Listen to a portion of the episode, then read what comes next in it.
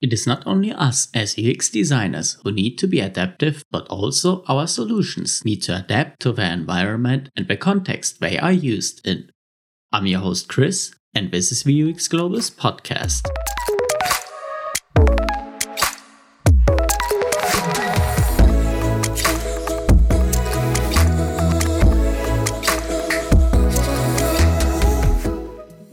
In our job as a UX designer, we have to be very adaptive. Every user participating in user tests is different.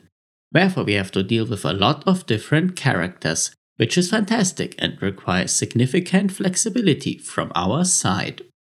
If a user is more critical, we need to focus on that and push him or her to tell us as many issues with our solution as possible. On the other hand, if our test participant does not criticize anything, we need to encourage him or her to tell us more things we could improve. Furthermore, some participants like talking a lot and want to tell us as many details as possible, which is excellent in most cases. Still, we also need to consider time and have to complete the test, so sometimes we need to bring them back to the actual test and have to prevent them from leaving the topic. I had a user test participant once who reviewed a car HMI that I created. During the user test, he told me about his honorary job as an ambulance man. It is interesting, of course, but in this case, it was not relevant, so it was my responsibility as the study investigator to bring the topic back to the user test. But it can also happen that users do not say a single word during tests then it is our responsibility as UX designers to either encourage them to talk more or to ask them after the test why they have not spoken to the personal assistant, for example. In the end, I believe it is quite evident that every UX designer has to adapt to the people he or she is working with during the analysis, prototyping, design, implementation, or evaluation phase.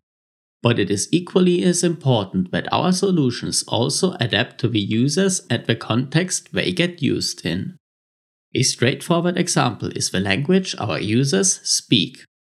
If an application is only available in German, but most users only speak English, the app needs to be able to adapt to the user's needs and has to be available in English. Another sample is a website that needs to adapt to different device sizes. We all know those websites that are unusable on a mobile device, as they are only designed and developed for a desktop computer. What will most of us do immediately? Leave the website. So, therefore, all websites need to adapt to the user's wishes. Also, the environment plays a significant role for the usability of a solution.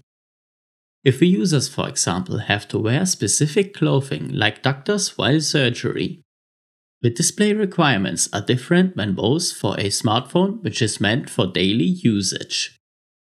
The most important aspect of adaptiveness and user experience I want to stress is that only we as UX designers and our solutions have to adapt.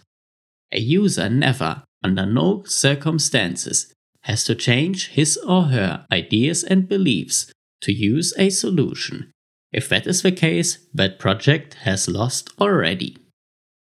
Join the UX Globus community on Facebook and remember to always keep pushing. Have a good one.